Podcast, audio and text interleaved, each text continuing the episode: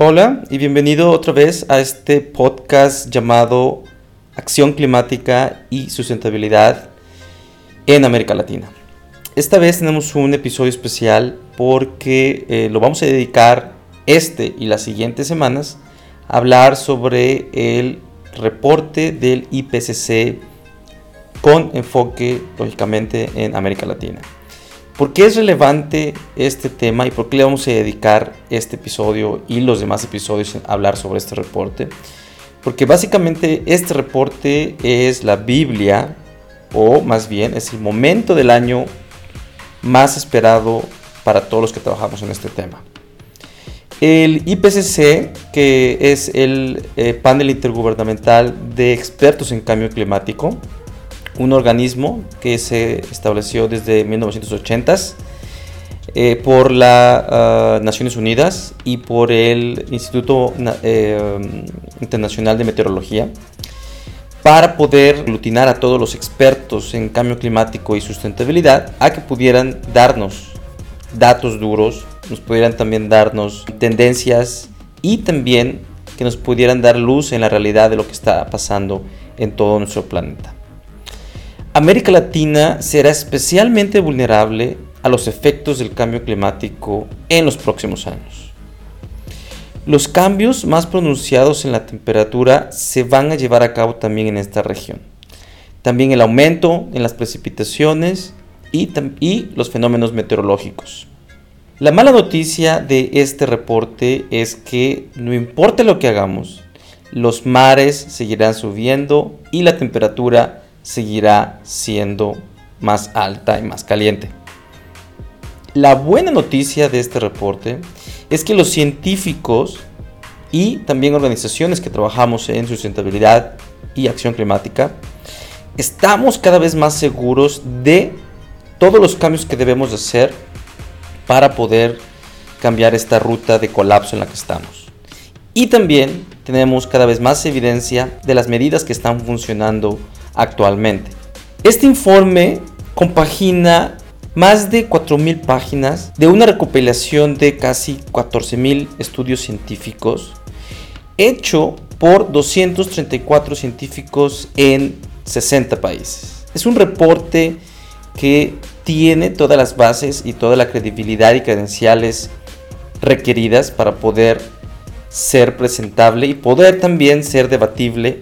Todos nuestros gobernantes, todos los líderes en acción climática y todas las personas que están decidiendo el futuro de las comunidades deben de saber este reporte, deben de entenderlo, pero sobre todo deben también de ver las implicaciones a sus respectivas regiones. Desgraciadamente América Latina no contribuye mucho a este reporte y los datos a veces pueden ser incompletos. Por eso mismo estos capítulos los vamos a dedicar a hablar con expertos que trabajan en acción climática y también que trabajan en IPCC, en este panel de expertos, para poder encontrar aquellos puntos que merecen prestar atención de manera muy relevante por todos nosotros. Hay cinco puntos que quiero rescatar de este reporte y que todo mundo debería de estar también informado y enterado de esto. Número 1. La temperatura de la superficie global del planeta ha sido 1.0 grados más alta en la década de los, del 2011 al 2020 que en la década de 1850 a 1900. ¿Qué significa esto?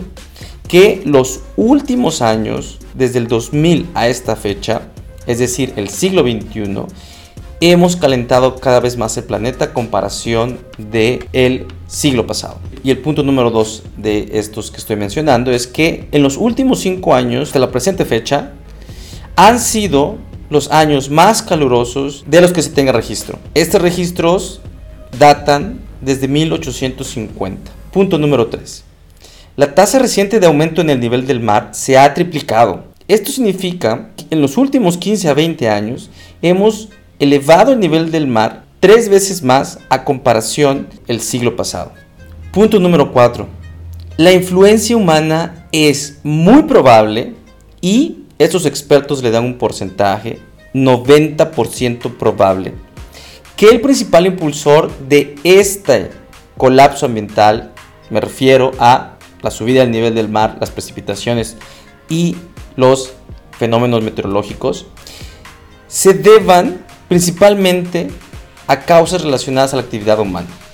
Esto es un 90% certero de acuerdo a este panel de expertos. Punto número 5. Es prácticamente seguro, y eso lo estoy refraseando del reporte, es prácticamente seguro que los extremos cálidos, incluidas las olas de calor, se vuelvan cada vez más frecuentes e intensas. Mientras que los eventos fríos se verán menos frecuentes y menos severos.